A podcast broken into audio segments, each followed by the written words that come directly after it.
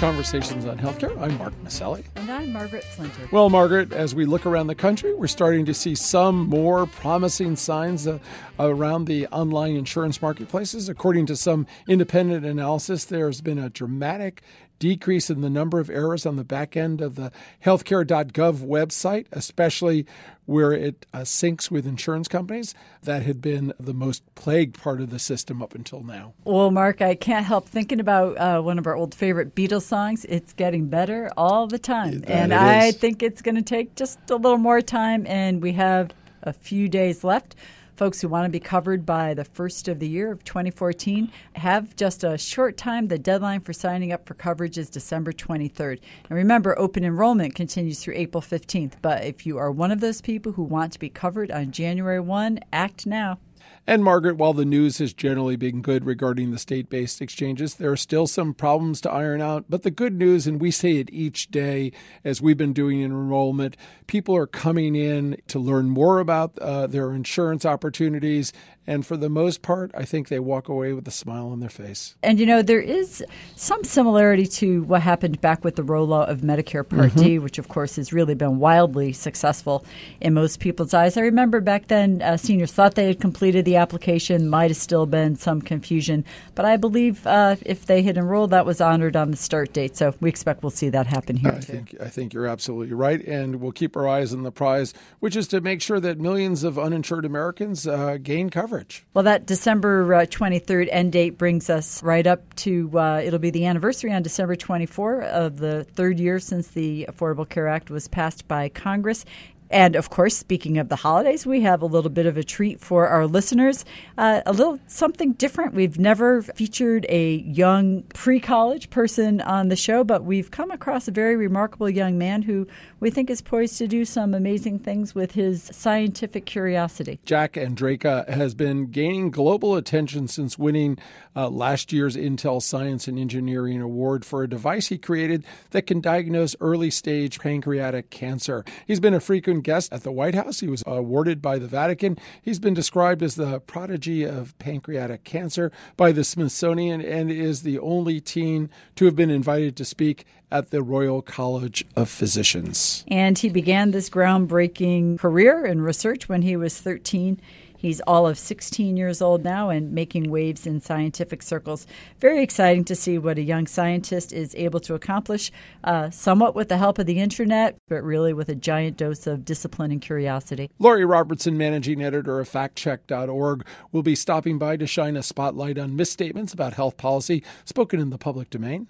And no matter what the topic, you can hear all of our shows by Googling CHC Radio. And as always, if you have comments, please contact us at chcradio.com or find us on Facebook or Twitter. We'd love hearing from you. We'll get to our interview with Jack Andraka in just a moment. But first, here's our producer, Marianne O'Hare, with this week's headline news.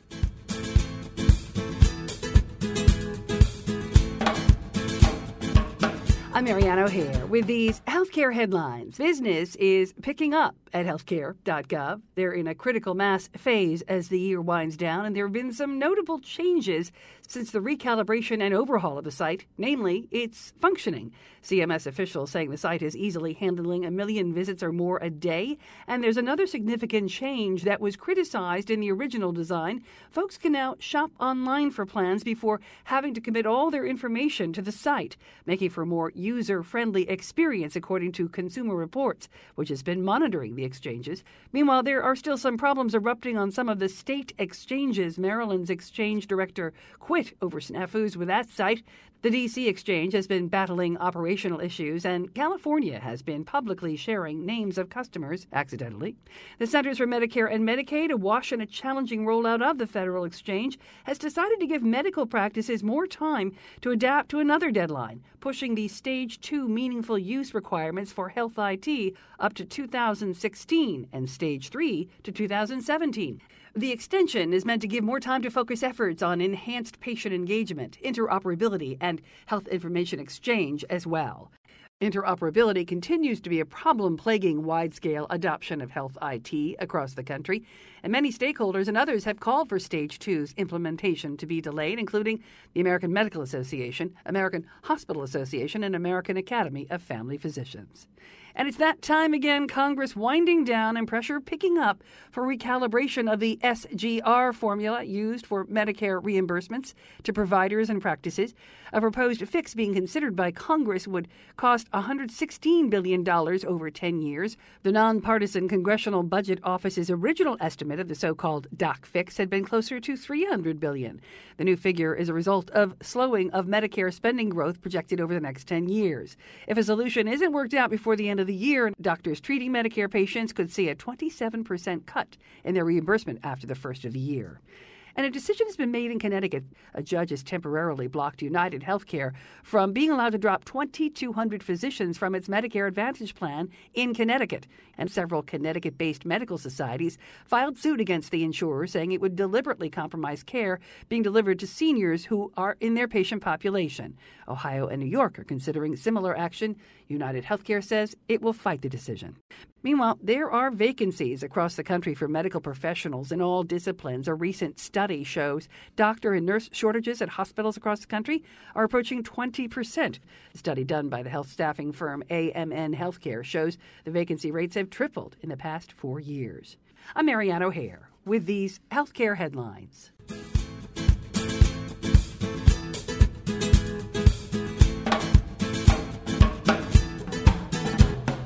We're speaking today with Jack Andraka, 16 year old inventor, scientist, and cancer researcher. He's the recipient of the 2012 Gordon E. Moore Award, a grand prize of the Intel International Science and Engineering Fair, for his work in developing a new method to detect early stage pancreatic and other cancers.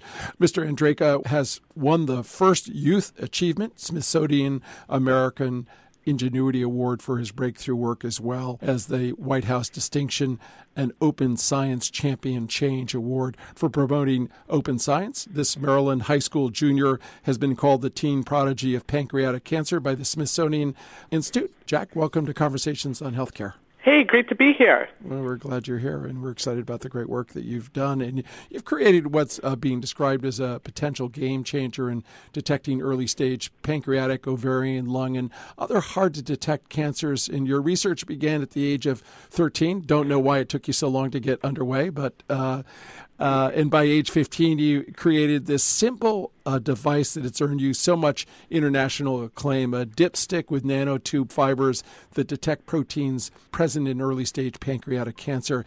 And it's been described as both simple and elegant by scientists with far more extensive training and experience. So tell our listeners how you decided to tackle something that has eluded cancer researchers for decades and where did you get the idea that led to the creation of this device? So I became interested in pancreatic cancer when I was 13, when a close family friend who was like an uncle to me actually passed away from the cancer. And then when I dug a bit deeper on the internet, I found that 85% of all pancreatic cancer patients are diagnosed at a late stage when they have less than a 2% chance of survival. And then I realized that our current method of detection is six years old and costs $800 as grossly inaccurate, missing 30% of all pancreatic cancers. And so I wanted to do something about this. So after months and months of just researching all these different topics using Google and Wikipedia, I finally had this breakthrough in my high school biology class where I was reading an article on what are called single-walled carbon nanotubes, and those are long, thin pipes of carbon that are an atom thick, and they're 150,000th the diameter of your hair. So they're very, very small, and they have these amazing properties, and they're kind of like the superheroes of material science. So I was reading this article on their properties while we were learning about what are called antibodies, or molecules that only react with one specific protein. In this case, a cancer biomarker that's found in your bloodstream when you have these different cancers. And they thought, maybe if I combine these two concepts, then I'll get something cool out of it because essentially you have a network that would only react with one specific protein, but would also change the electrical properties based on the amount of protein present. And I thought that could indicate the presence of pancreatic cancer, that change in electrical properties. Well, Jack, I think you've called this approach to research a combination of insatiable curiosity and maybe some youthful optimism. Uh, I would think we could safely throw in a solid dose of uh, rigor and creativity and hard work. But I'm really curious. Uh, you referenced your uh, high school biology class, I think that you were in, and I don't know a lot about the educational system you were in at the time. But when you look at your education, when you look at the setting uh, and the way American education is set up for science right now, what does your epiphany uh, teach you about how we can train the next generation of scientists? It sounds like you had some pretty good resources and mentors and uh, support there in pursuing your own creative scientific inquiry. So, um, up until I got into the lab, like all of my procedure was my own, all of my ideas were my own. And so what I really think that we should allow kids to do is do more hands-on activities, design their own experiments. Science fair is a great step in the right direction, but I think we should really integrate that into our classrooms a lot more because science isn't just banal regurgitation of facts. It's about exploring and like satisfying your curiosity. And I think by showing kids that that's what it really is, then we'll have a lot more interest in the field. You know, Jack, at the Health Center, we have a, a saying that uh, we're sort of at the garage phase of innovation. And, uh, you know, garages are always a great place to get things percolating. But actually, you conducted most of your research since early childhood in your parents' kitchen. Uh, then you later got uh, into the basement where you and your brother were sent after some pretty risky experiments uh, were conducted. And I believe you have successfully created E. coli and nitroglycerin in some of your early home experiments. And that one standing rule at your home, maybe your mom's or your dad's, is don't burn down the house. It just sounds like a good a, a, a, good adage here. Uh, you knew this cancer detection experiment needed to be conducted, though, in legitimate labs if you were going to be able to take it to the next phase. So tell our listeners how, how you uh, went about finding a reputable lab that would work with you to explore sort of your untested scientific theories and tell us about that process and the sort of rejections that you experienced and ultimately the collaboration that you uh, came upon. So once I got um, this idea in my bio class, I essentially wrote up a 32 page behemoth of a document outlining my procedure, data, like everything. And then I emailed it actually to 200 different professors at Johns Hopkins University and the National Institutes of Health. And I got those emails from going through the entire faculty directory and finding people whose research interests were pancreatic cancer. So a very arduous and long process. However, eventually got through it, and I sent out those 200 emails asking if I could work in their lab, and I got 199 rejections. And I realized a lot of professors aren't nearly as nice as their glowing profile pictures make them look. and finally, I got into one lab, or I got a maybe from Dr. Anirban Maitra of Johns Hopkins University. And essentially he said, okay, you can come in for a short interview.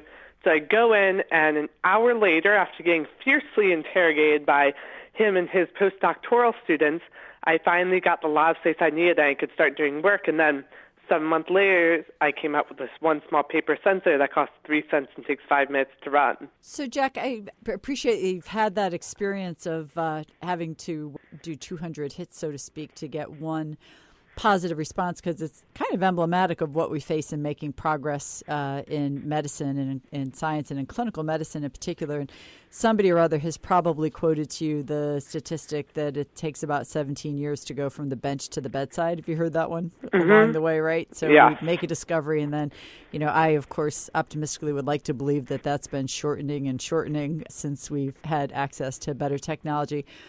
But for sure, you've you've made a incredible uh, discovery innovation for all of us who are clinicians that have uh, seen the tragedy of late stage diagnoses of ovarian and pancreatic cancer. Obviously, the benefit is huge.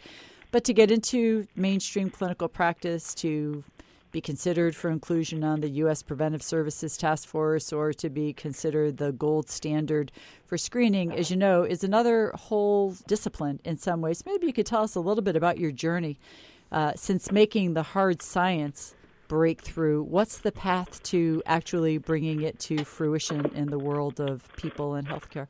So currently, how we're going about this is I have the international patent on the technology, and I'm in talks with several large biotech companies about getting it on the market as soon as possible.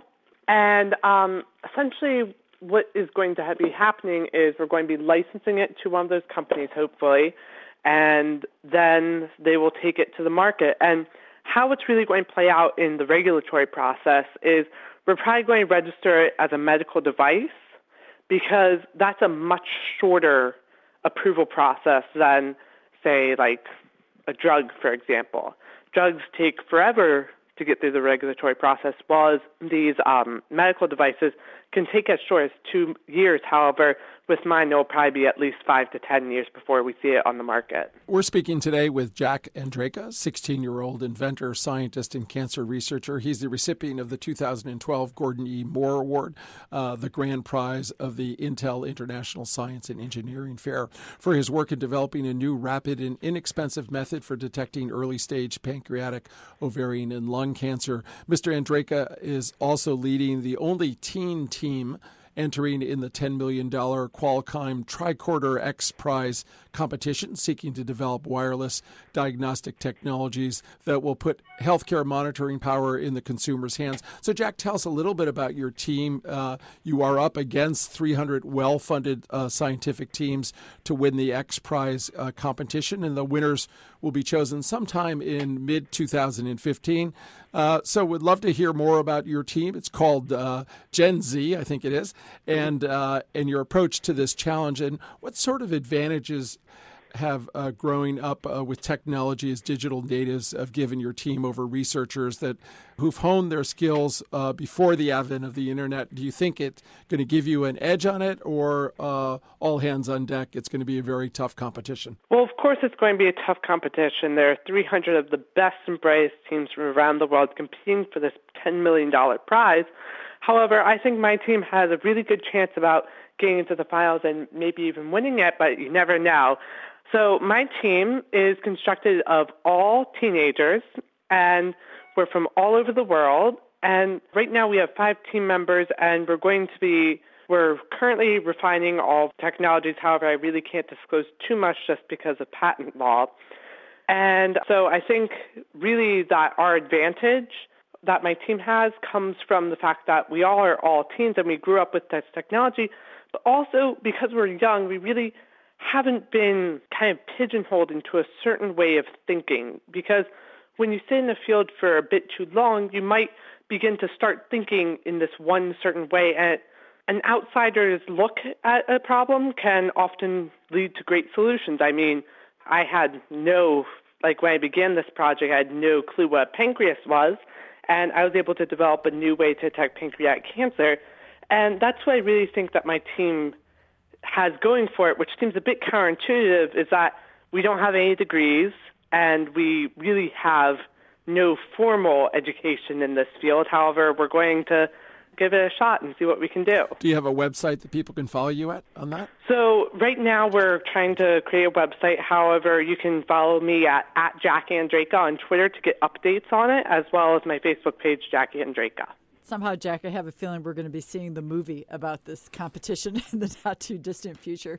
Um, and if, if that's the case, then this next question may become part of the irrelevant past. But I was struck by a comment that you made in an interview with Dr. Francis Collins, the director of the National Institutes of Health and a former guest on the show, somebody we admire very much. And you said that your accomplishment was really no big deal. There's millions of potentially groundbreaking innovators and scientists around the world who are ready to make similar breakthroughs if they only had access to open source scientific papers. Now, I don't know if uh, you're speaking of the experience that many of us who uh, do research have had of you read a incredible abstract that you found on PubMed and you go looking for the full article only to find out it's proprietary and there's a $45 fee or a $50 fee, which certainly when you're looking at hundreds of articles uh, can add up. And you noted that your quest for research data was really cost prohibitive for you and revealed the presence of a scientific data aristocracy. What did you mean by that? And as you think about creating the future for yourself and others as scientists, what would you like to see done about that? Yeah, so over the course of this process, one of the greatest adversities was actually these scientific paywalls because you see, I'm 15 years old. I don't have that much money, so it was really hard to get access to a lot of the articles I needed. And because of that inhibitive cost, it really prevented me from doing some of the research that I really needed to do in order to gain the background I needed. And I think this holds true for pretty much all young scientists, is that we simply don't have the money to afford these articles. So really we've kind of created this barrier between the youth in science because I mean, look at it this way: a Katy Perry single is 99 cents, but a seminal science article is $35. We see all these big STEM initiatives, but when that's there, I mean, that's a bit of a mixed message as our priorities because we should make the world of science just as accessible as the world of pop culture and music. Because if we don't, we're going to have a bunch of Kim Kardashians and Miley Cyrus's twerking it out, and that's not going to solve the world health crisis. I think that by opening scientific data, this not only will help teenagers, this will really help everyone because recently Harvard stated, well, we simply can't afford continuing a lot of our subscriptions because they've become so expensive. And that's going to inhibit a lot of life saving and potentially groundbreaking research.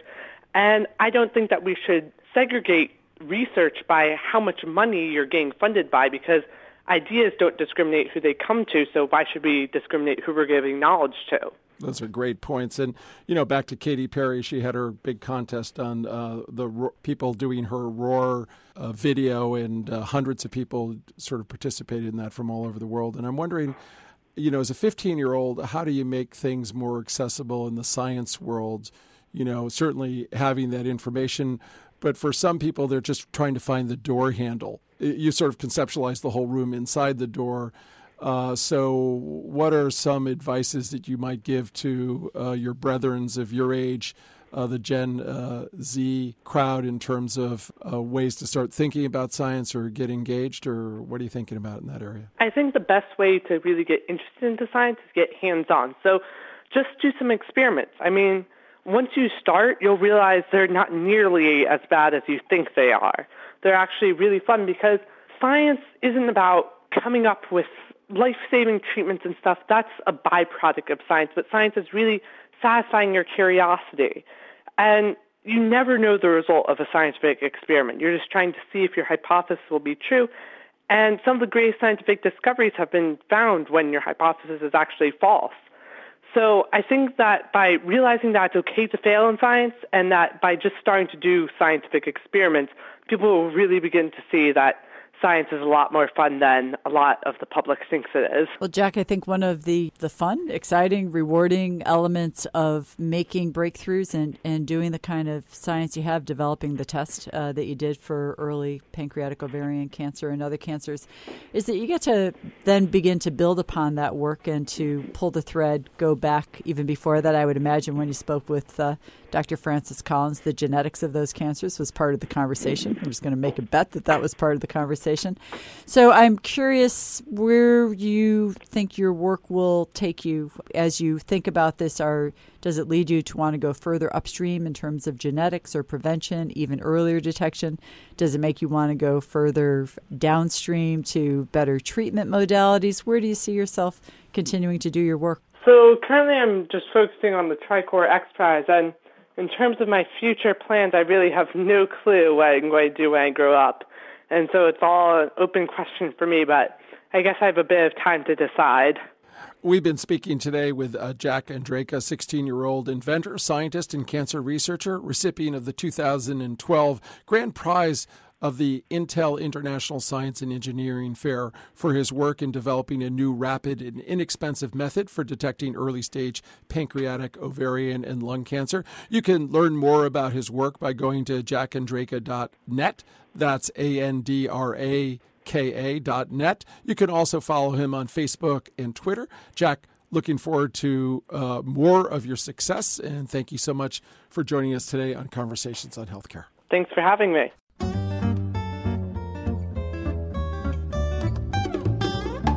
Conversations on Healthcare, we want our audience to be truly in the know when it comes to the facts about healthcare reform and policy. Lori Robertson is an award winning journalist and managing editor of FactCheck.org, a nonpartisan, nonprofit consumer advocate for voters that aim to reduce the level of deception in U.S. politics. Lori, what have you got for us this week? Well, several readers have asked us whether the Affordable Care Act restricts insurance coverage of mammography.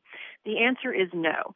In fact, the law requires insurers to cover mammograms without any cost sharing every one to two years for women starting at age 40.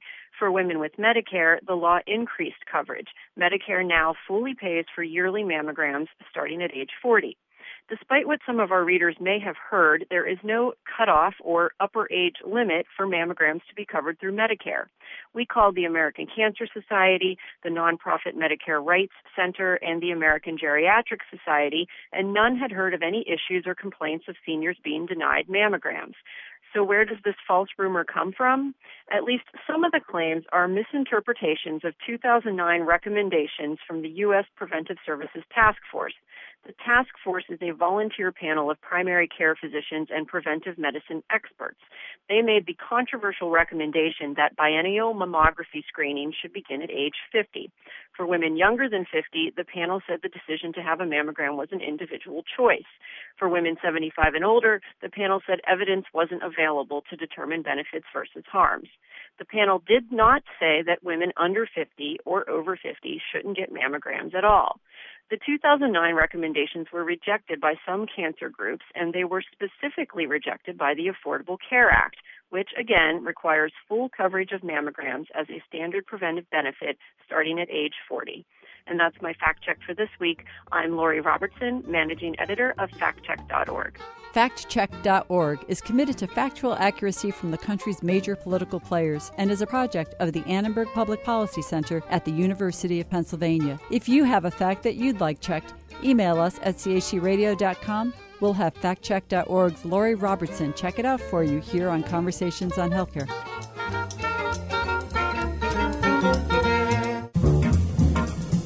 Each week, Conversations highlights a bright idea about how to make wellness a part of our communities and everyday lives. Smoking continues to be the number one preventable cause of premature death in this country, leading to over 440,000 deaths per year.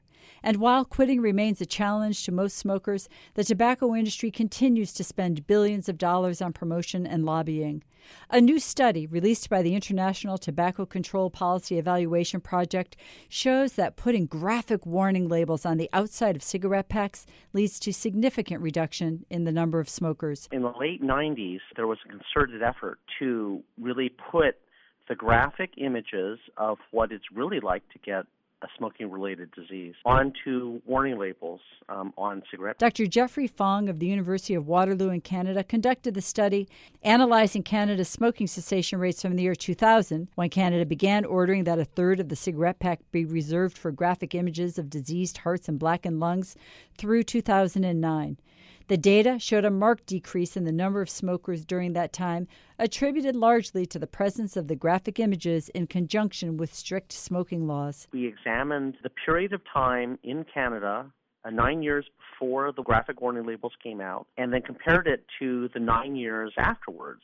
And what we found was there was a sharp decline in the smoking rates after the warning labels compared to before.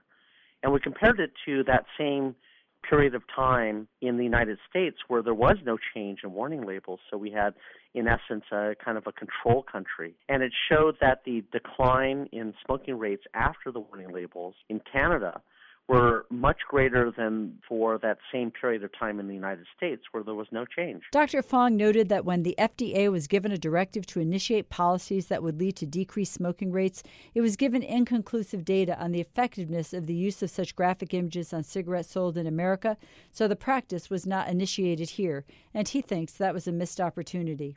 Based on the Canadian numbers, Fong and his colleagues estimate that a similar program in the U.S. would lead to a dramatic reduction in the number of smokers here, as has been shown in Canada and other countries around the world who have initiated a similar practice. The relative reduction was between 12 and 20 percent. So if you take the smoking rates in the United States, in 2012, the smoking rates were about 23 percent in the United States. And so if you reduce that percentage by 12 uh, and 20 percent, you get between 5.3 and 8.6 million fewer smokers in the United States if they were to apply graphic warning labels of the type that uh, Canada put out. Placing graphic images of body parts that have been damaged and diseased by smoking, providing a visual deterrent to regular smokers, and a graphic visual warning to young people considering smoking, something that could potentially lead to millions of Americans quitting and very likely prolonging their lives. Now that's a bright idea. This is Conversations on Healthcare. I'm Margaret Flinter. And I'm Mark Masselli. Peace and health. Conversations on Healthcare broadcast from the campus of WESU at Wesleyan University, streaming live at WESUFM.org and brought to you by the Community Health Center.